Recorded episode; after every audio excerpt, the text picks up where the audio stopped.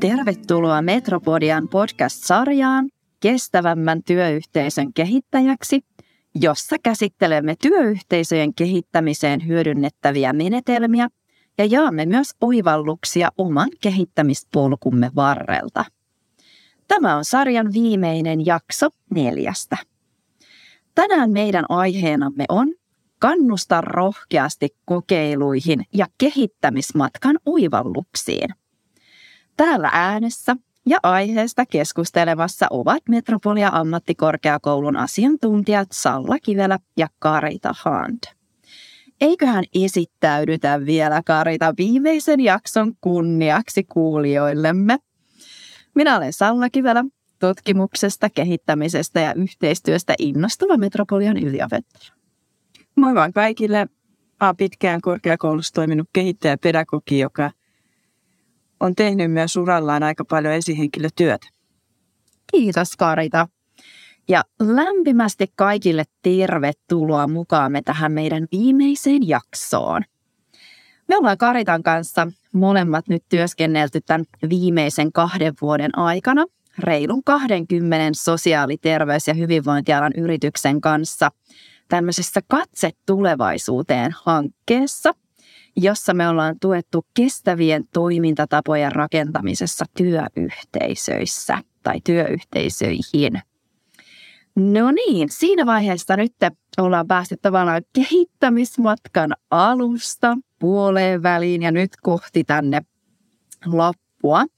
Niin kehittämismatkan päättyessä olisi tietysti hyvä aina istahtaa hetkeksi yhdessä alas ja katsoa, että mitä nyt oikeasti ollaan saatu aikaan ennen kuin taas lähdetään seuraavaan muutokseen tai kohti uusia kehittämishaasteita. Ja, mutta siis sitä ennen tämmöinen onnistunut kehittämismatka ei rakennu itsestään, mutta itse asiassa tai oikeastaan loppupeleissä usein ne elementit on kuitenkin melko yksinkertaisia. Mutta silti tuntuu, että ne liian usein nyt arjen tuoksinnassa jää niin kuin huomioimatta. Että vaikka oltaisiin saatu aikaan joskus tosi isoja tärkeitä tai pieniä, mutta nekin voi olla tosi tärkeitä ja merkityksellisiä, joskus jopa isompia asioita – niin silti me ei aina ehkä ihan huomata ja havaita niitä, vaan lähdetään ehkä tukkaputkella painaa sinne seuraavaan asiaan. Mitä sä tuumaat, Karita, että miksi tämmöinen pysähtyminen olisi tärkeää ennen kuin jatketaan sitten seuraavien kehittämishaasteiden ja muutosten pariin?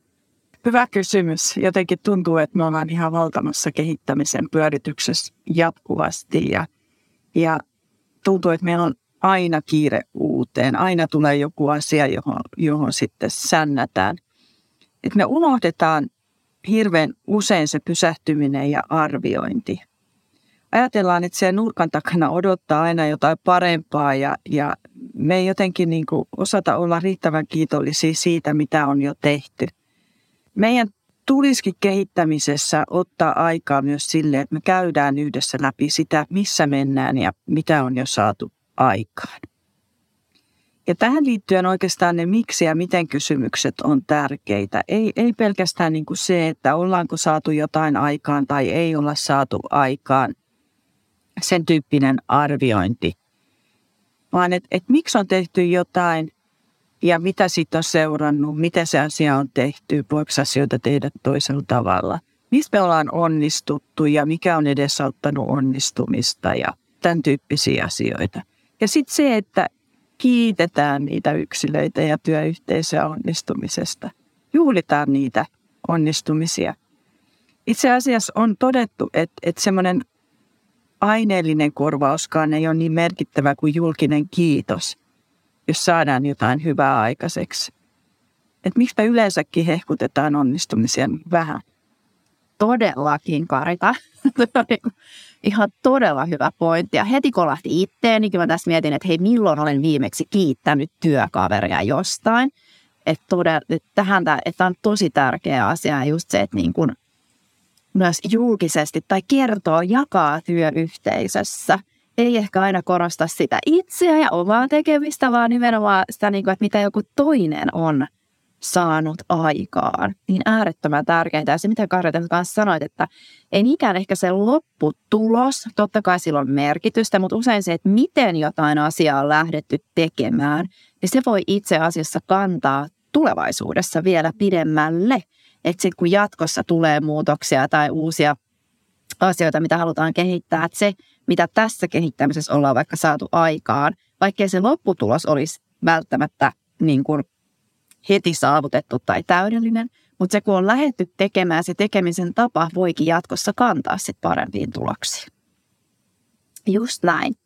No sitten vähän näitä oppeja ja oivalluksia matkan varrelta, kun tehtiin näitä kehittämisprosesseja, niin itse asiassa todella monelta yritykseltä saatiin palautetta, että – yksi tärkeimmistä tai ehkä niin kuin keskeisimmistä seikoista siihen, että kehittäminen onnistui ja päästiin tavoitteisiin, oli se, että tämmöiselle yhteiselle keskustelulle varattiin riittävästi aikaa ja että siihen oli oikeasti aikaa. Että huomattiin, että on tosi tärkeää istua alas ja käydä läpi, että mitä nämä asiat tarkoittaa ja ne tavoitteet. Ei oleteta, koska ne olettamukset niin kuin esimerkiksi me oletetaan, että on sama käsitys, ne voi olla tosi erilaisia. Tai että matkan varrella pysähdytään ja katsotaan, että mihin ollaan menossa ja muutetaan sitä suuntaa.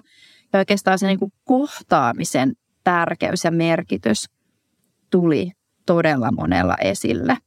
Mitä muuta, Karita, sun mielestä, mitä sulle jäi mieleen, että mitä yrityksissä opittiin tai oivallettiin?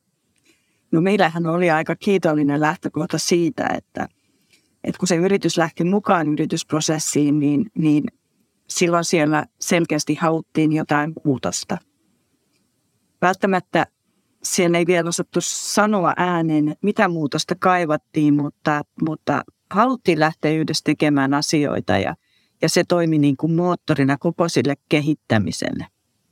Yksi onnistumisen tai oli se, että kun tälle kehittämiselle varattiin aikaa kalentereihin – ja pidettiin ne noin puolentoista tunnin työpajat, niin ne koettiin tosi tehokkaiksi. Sinä aikana sai kerätty tosi paljon tietoja ja ideoita ja siihen auttoi se, että esitettiin hyviä kysymyksiä. Pistettiin tavallaan se työyhteisö pohtimaan asioita ja, ja tuottamaan asioita, reflektoimaan sitä omaa toimintaa. Ja meidän kysymykset oli ihan semmoisia, että kun me tultiin ulkopuolelta, mehän ei tiedetty sen yrityksen toiminnasta juurikaan mitään. Ei niin. ei. Et, et me voitiin esittää niitä niin sanottuja tyhmiä kysymyksiä siellä niin paljon kuin me haluttiin. Me kysyttiin esimerkiksi, että et, miksi te yrityksessä toimitte tuolla tavalla? Että et voisitteko te tehdä niin kuin asioita jollain tavalla toisin ja jos te tekisitte, niin, niin miten te tekisitte? Ja jos tämä nyt asia saadaan kuntoon, niin, niin mitä se vaikuttaa johonkin, mitä seurauksia silloin.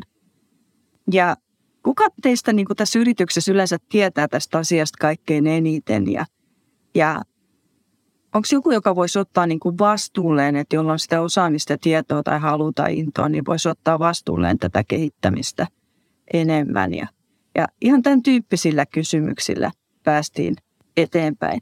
Mutta se vaati tietysti siltä työyhteisöltä sitä, että, että työyhteisössä haluttiin heittäytyä avoimin mielin niihin tilanteisiin ja, ja oltiin niin kuin valmiita kuulemaan toisia.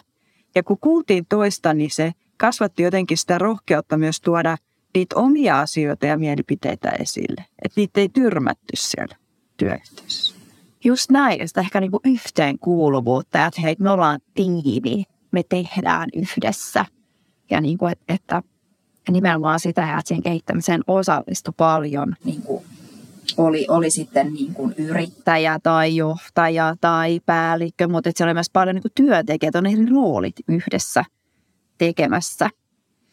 No sitten tietysti on tosi tärkeää, että on sitten tulos tai tavoite, että, että jos se saavutetaan, että totta kai että, että se niin kuin huomioidaan ja havaitaan, mutta kuten tässä on tuotukin niin kuin aikaisemminkin esille, että itse asiassa ne matkan aikaiset tapahtumat ja erityisesti mahdolliset hankaluudet voikin olla loppujen lopuksi tärkeämpiä kuin se lopullinen tavoite.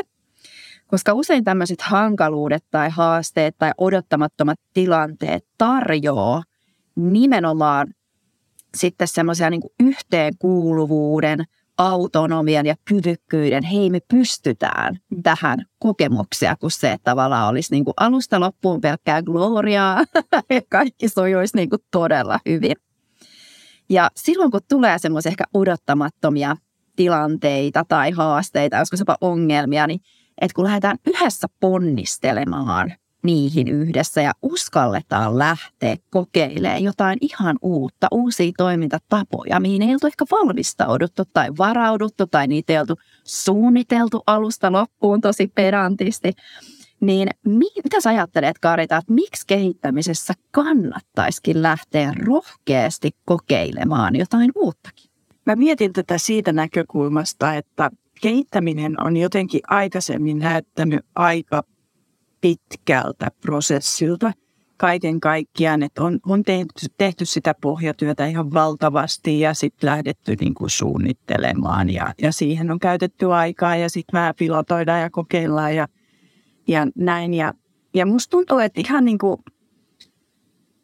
tässä muutamassa vuodessa niin meillä on kääntynyt tämä ajattelu vähän siihen, että, että hitsi, että me voidaankin niin kuin tehdä tämmöisiä aika nopeitakin kokeiluja ja, ja sitten jos ne ei onnistu, niin kokeillaan uudestaan. Eli se toimintakulttuurin kehittäminen on parhaimmillaan tänä päivänä sitä kokeilukulttuurin vahvistamista. Jos isoja muutoksia ei tarvitse tehdä, tehdä niin kuin kerralla, mutta tehdään jotain ja, ja viedään sillä niin kuin asioita eteenpäin. Se kokeilukulttuuri on, on just sitä rohkeutta kokeilla uusia ideoita ja, ja asioita ja, ja sitten kun tehdään näitä pieniä kokeiluja, niin, niin saattaa käydä niin, että, että, että sitten tuleekin joku isompi kokonaisuus, joku isompi niin kuin, tota niin, muutos sinne, että saavutetaankin jotain uusia toimivimpia työskentelytapoja esimerkiksi sinne, sinne yritykseen. Ja niin kuin Salla sanoit, niin, niin näihin kokeiluihin liittyy kyllä se, että aina ei onnistuta – ja se, se, se niin kuin kuuluu siihen, että kun lähdetään nopeasti kokeilemaan, niin totta kai siinä on aina se mahdollisuus, että, että epäonnistutaan. Mutta nämä on just niitä paikkoja oppia, mikä asia nyt pitää korjata. Ja sitten kokeillaan taas uudestaan. Ja kokeilut on kuitenkin niin nähty, että se on yleensä semmoinen nopea tapa saavuttaa jotain – kuin se, että lähdetään tekemään jotain asioita niin kuin kokonaan valmiiksi. Koska eihän tässä niin kuin maailman ajassa niin kuin aika harvoin saa mitään niin kuin valmiiksi sillä että se olisi ja pysyisi, pysyisi, vaan koko ajan kaikki muuttuu. Mutta eihän se tietenkään se kokeilu, kokeilukulttuuri kaikkeen sovi, että et kyllähän meidän täytyy, jos me ajatellaan niin kuin sosiaali- ja terveysalaakin, niin kyllähän meidän täytyy niin kuin tietyissä asioissa mennä kuitenkin se turvallisuus edelle. Totta kai. Niin kuin se, että et, et, et näin, mutta et monissa asioissa yrityksessä voidaan tätä kokeilu, kokeilua käyttää.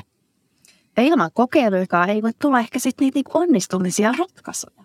No ei niin. Ja ei se väittää, vaikka se ekalla tuo. Mutta se voi tulla sillä kolmannella. Näin järkeksi. Joo. Näin. Joo, ei lannistuta siitä. Joo.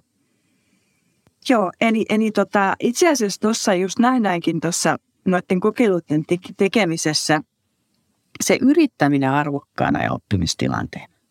Eli pitäisi niin kuin myös pysähtyä siihen, niin kuin, että kun kokeillaan jotain ja yritetään, niin myös niin kuin vähän käydään sitä analyysiä, että että että, että mitä tässä tapahtuu ja mitä me opittiin tästä tilanteesta.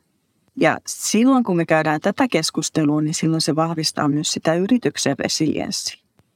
Jos mennään sitten vielä eteenpäin, niin tämmöiset kokeilut ne oikeastaan niin kuin ne vahvistaa myös sitä ää, psykologisesti turvallista ympäristöä, jos vuorovaikutus on avoin. Ja tämä on yksi semmoinen menestyvän työyhteisön salaisuus, että siellä on sitä psykologista turvallisuutta. Aivan. Ja pysähdytäänpä siihen nyt ihan vielä tähän loppuun loppuun. Eli mitä tämä psykologinen turvallisuus on. Ja itse asiassa se onkin tosi olennainen osa tämmöistä resilienttiä, eli muutoskyvykäs työyhteisöä. Ja resilienssistä paljon itse asiassa puhuttiinkin meidän edellisessä jaksossa. Ja tämmöisessä tai psykologisesti turvallisessa työyhteisössä, kun me saavutetaan työyhteisössä psykologinen turvallisuus tai meillä on sitä, se on vahvaa, niin silloin jokainen työyhteisön jäsen uskaltaa olla oma itsensä ja myös luottaa työkaveriin tai työkavereihin ja koko siihen työyhteisöönsä. Ja jokainen niin kuin kokee itse olevansa arvostettu ja tärkeä osa työyhteisöä. Ja miksi se on tärkeää, tai näiden ansiosta silloin myös saa ne omat vahvuutensa parhaiten käyttöön, ja työ yleensä koetaan merkitykselliseksi ja vaikuttavaksi. Niin se on oikeastaan itse asiassa ihan hirveän tärkeää ja merkityksellistä myös niin kuin oman työn ja tekemisen kannalta. Ja tämmöisissä työyhteisöissä on myös lupa epäonnistua ja virheistä halutaan ja niistä opitaan. Ja itse asiassa psykologinen turvallisuus on myös sitä, että kestetään epämukavuutta ja ristiriitoja. Että nekin niin kuin kuuluu siihen, mutta niitä kyetään käsittelemään rakentavasti sit yhdessä siinä työyhteisössä ja tuomaan esille. Ja tärkeää on just se, että uskalletaan kokeilla uutta ja ottaa myös hallittuja riskejä toki, että ei mitään niin yliampuvia riskejä. Ja usein ehkä semmoiset mahdolliset epäonnistumiset onkin keino päästä niihin uusiin onnistumisiin vähän tämmöisen yrityksen ja erehdyksen kautta. Mitä Karita sanoisit vielä tähän lopuksi, että miten työyhteisön psykologista turvallisuutta voisi vahvistaa?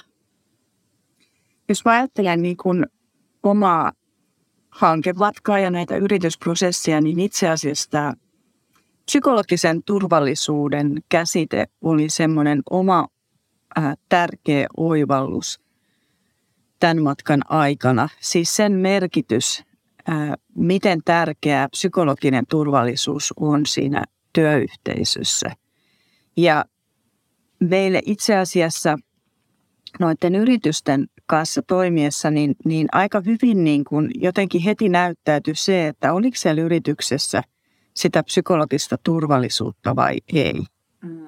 Et, et, et se tuli, tuli, tota, tuli niin kuin näkyviin semmoisena luottamuksena puolin ja toisin ja, ja, ja semmoisena avoimuutena siihen, että, että pystyi niin kuin kertomaan ja tuomaan asioita esille ilman, että pelkäs, että tulee jollain tavalla niin kuin, tai jätetään jollain tavalla huomioimatta tai, tai tai tyrmätään jotkut asiat tai, tai näin. Et, et, et se oli niin kuin tosi, tosi hedelmällistä työskentelyä silloin, kun sitä psykologista turvallisuutta oli.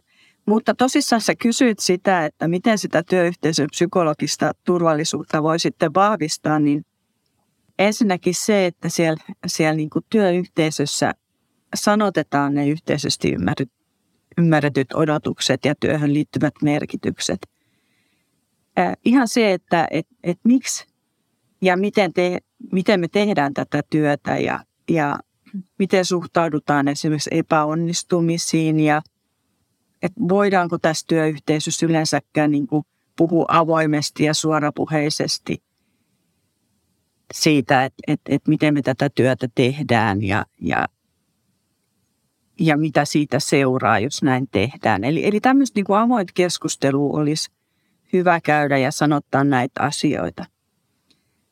Sitten pitäisi tehdä selväksi se, että kaikkien mielipiteitä tarvitaan ja arvostetaan.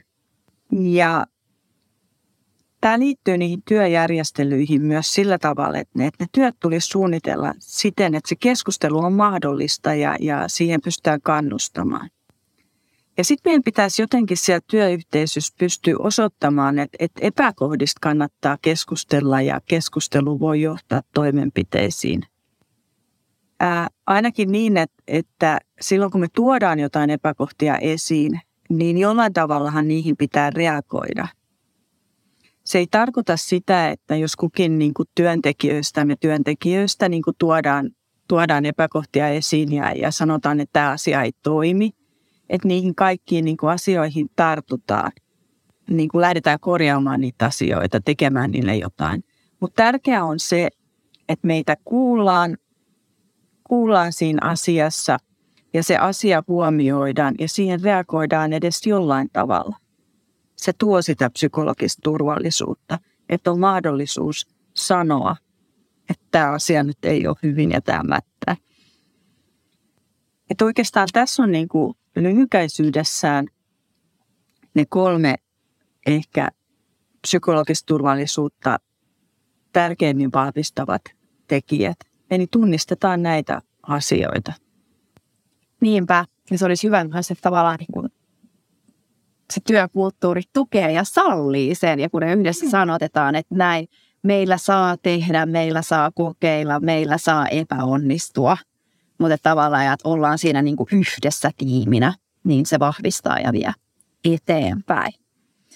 Eli näillä vinkkeillä sitten jatketaan eteenpäin. Jos teistä kuulijoista joku haluaa vielä kartoittaa esimerkiksi oman työyhteisönsä psykologista turvallisuutta, niin löydät siihen liittyviä tehtäviä myös meidän hankkeen loppujulkaisusta, jonka nimi on Menestyvä työyhteisö ja kestävä tulevaisuus matkaupas PK-yrityksille. Löydät tämän julkaisun osoitteesta www.metropolia.fi kautta katse tulevaisuuteen. Tämä oli kestävämmän työyhteisön kehittäjäksi podcast-sarjamme neljäs ja samalla myös viimeinen jaksomme. Lämmin kiitos kaikille teille kuuntelijoille ja me toivotamme teille innostavia kehittämismatkoja. Kiitos myös Karita sinulle tästä keskustelu innostavasta keskusteluseurasta tämän meidän podcast-sarjamme aikana. Kiitos Sanna ja oikein hyvää jatkoa kaikille. Tämä podcast-sarja on toteutettu osana Katse tulevaisuuteen hanketta, jota rahoittaa Euroopan sosiaalirahasto. Lisätietoja hankkeesta ja työyhteisöjen kehittämiseen liittyvistä teemoista löydät osoitteesta www.metropolia.fi kautta Katse tulevaisuuteen.